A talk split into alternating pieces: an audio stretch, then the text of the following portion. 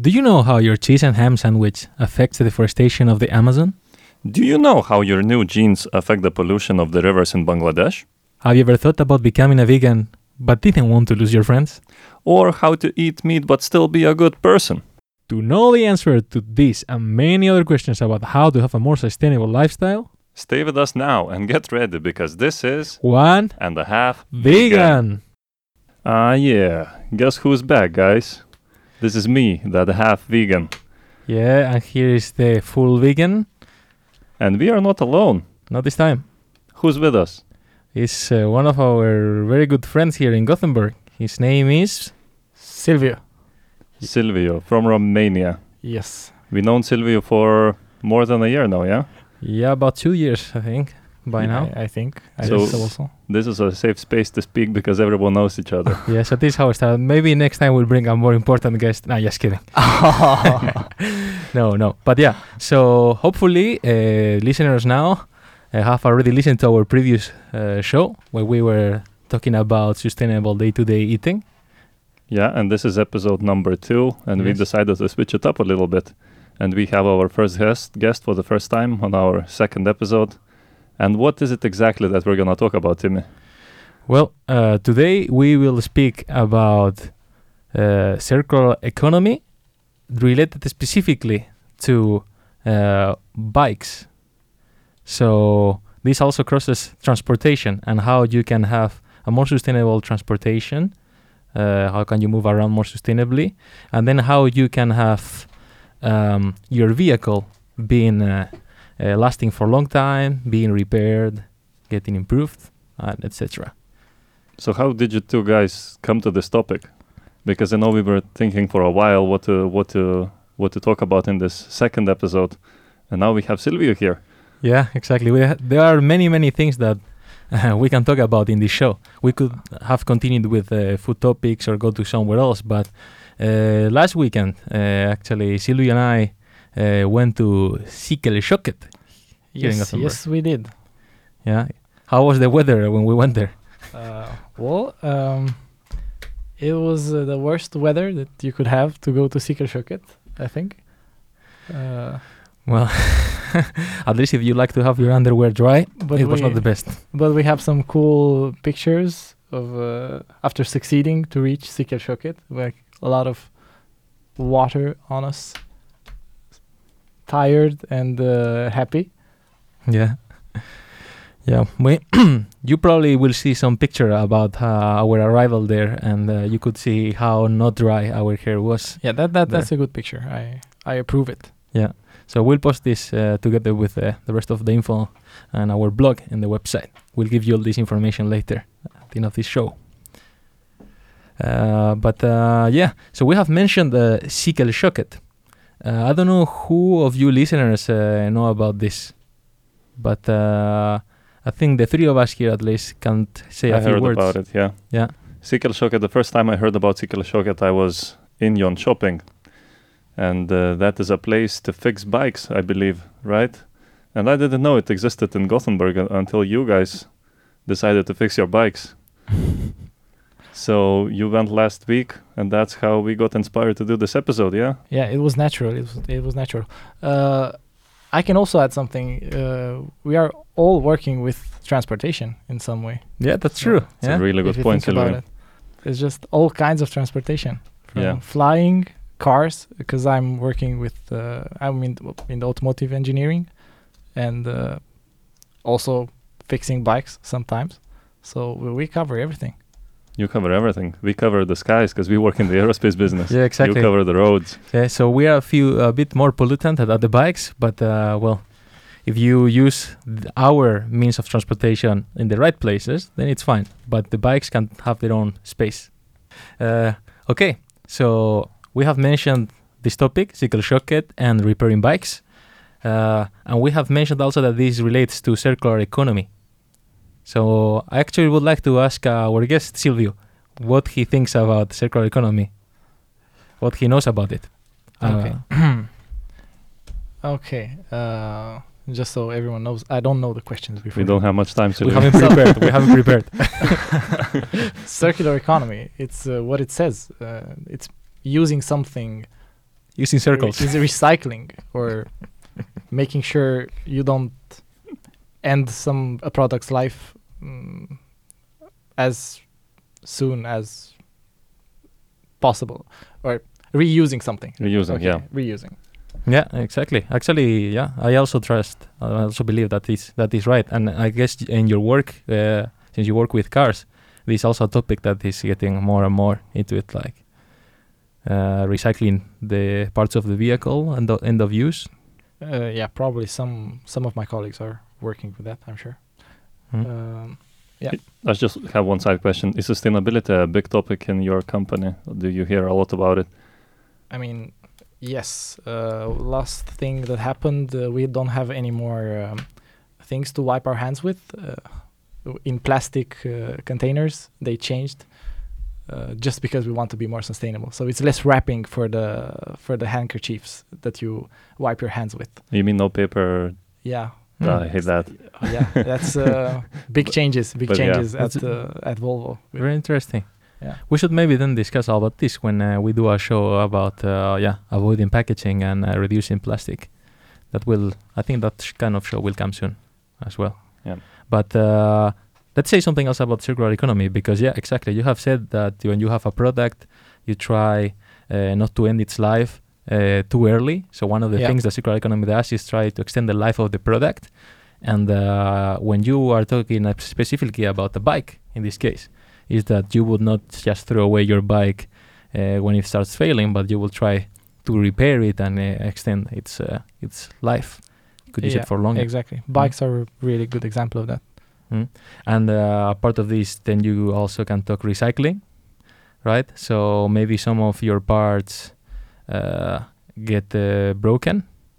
Uh, some you cannot use anymore. Maybe a pedal, like it was my case, right? Last time, Yes. half, uh, I lost half of my pedal uh, just uh, using my bicycle, and then and then uh, you can either throw it away or you can take it uh, to a place where someone else can take it and use it on his bike.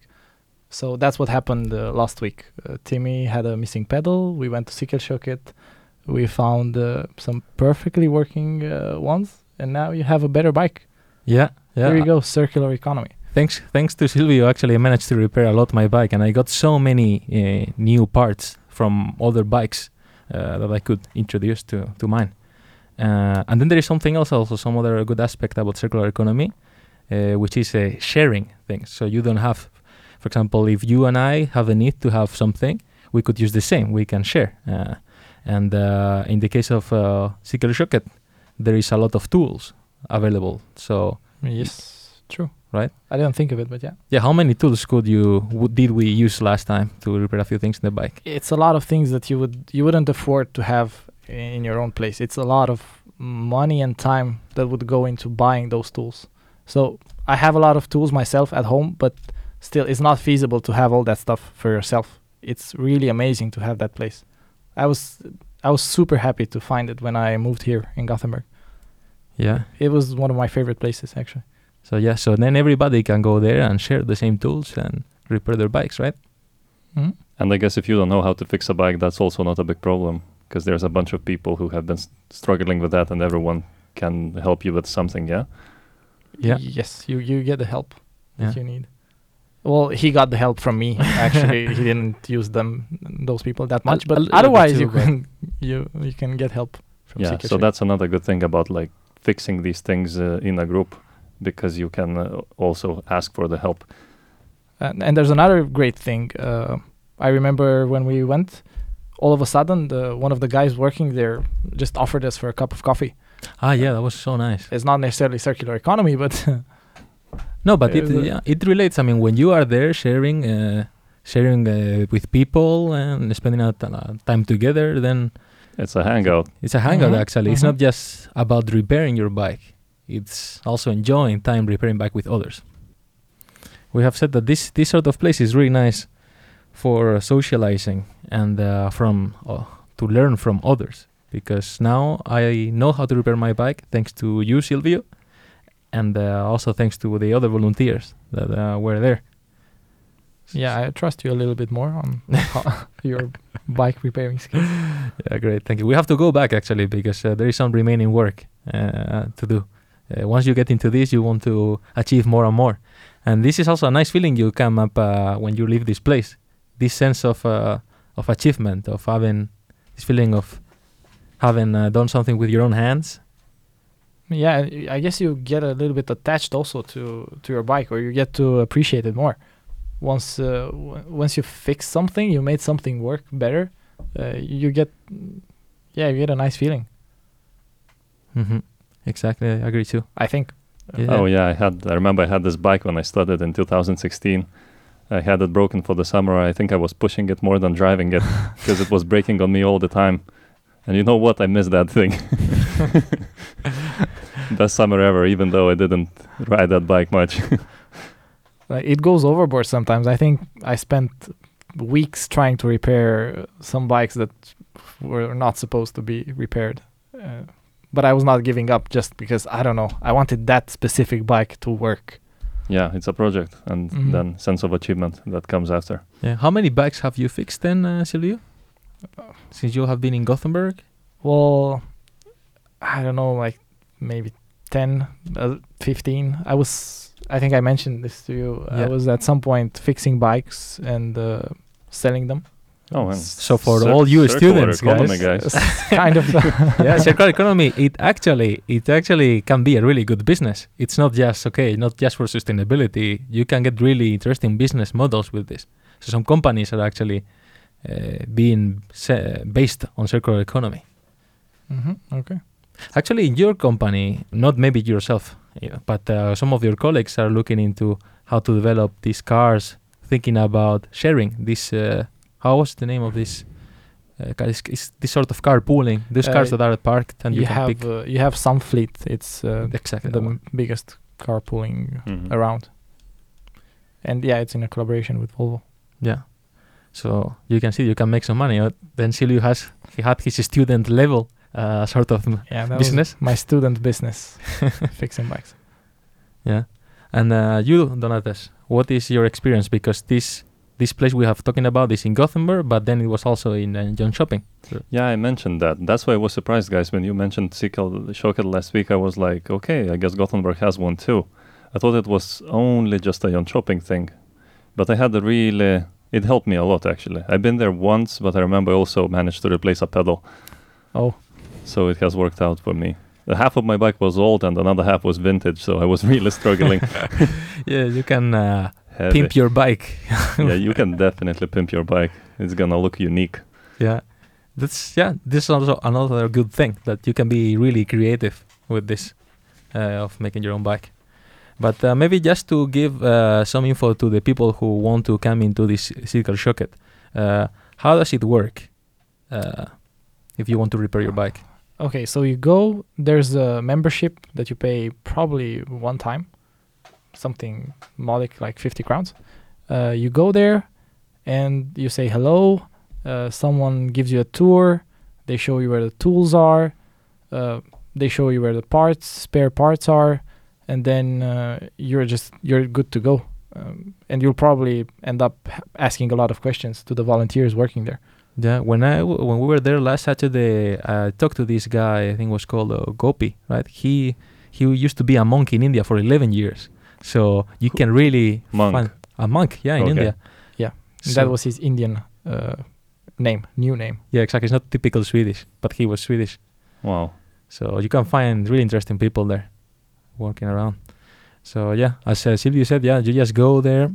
You actually, uh, you I I read in the website, you can just go there to repair your bike. You don't need to become a member. You can use the parts. You can uh, have help from volunteers, and that you can do it for free.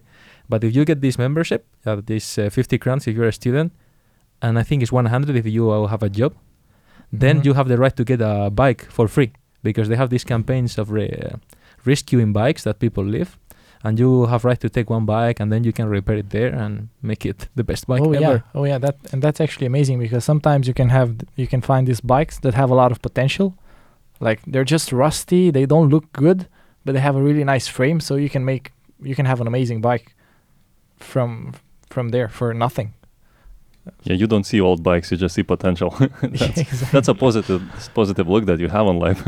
it's a good mindset yeah what what what I think is that it's uh, you gain a lot. Uh, you if your bike works well, if your bike is safe, if your bike works properly, it will encourage you to use it more. And regardless, even if it's a new bike, in in just a couple of months, you will need to adjust things to twitch it, to make it work better. So going this kind of place makes it very easy to keep a bike rolling, working properly, and you'll bike more. If you bike more, uh, you'll uh, help the environment. Bikes are awesome. They're like more environmentally friendly than walking, literally. So Yeah, that and the and the infrastructure in Gothenburg is not bad at all. Exactly, it's very good. And uh, actually, emissions from transportation they account for almost close to a quarter of the total uh, greenhouse gas emissions, I think. And uh, road transportation, so cars, buses, and everything, is 72 of all.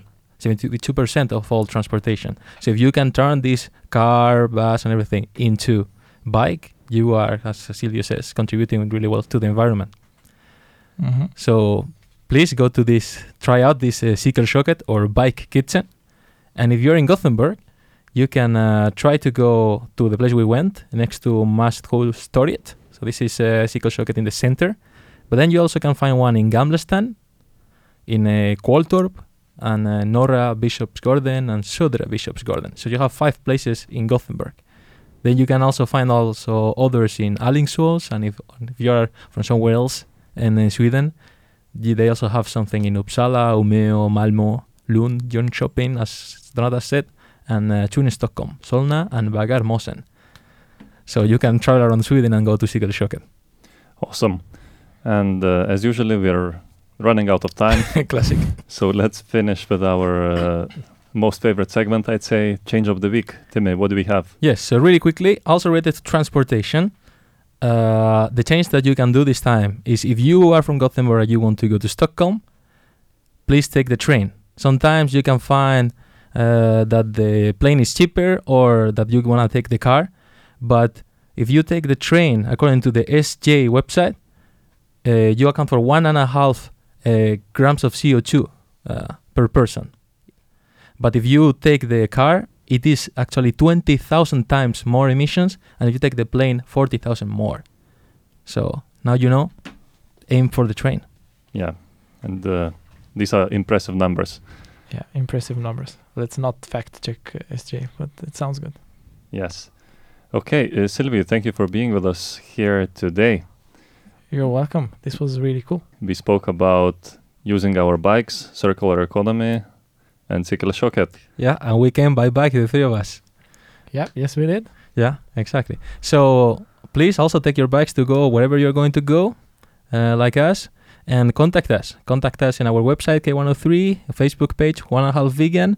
And uh, if you have any question or any comment, any trust uh, check of uh, SJ website, do it. So I hope See- you tune in next time. yeah, see you next time. Bye bye. Bye.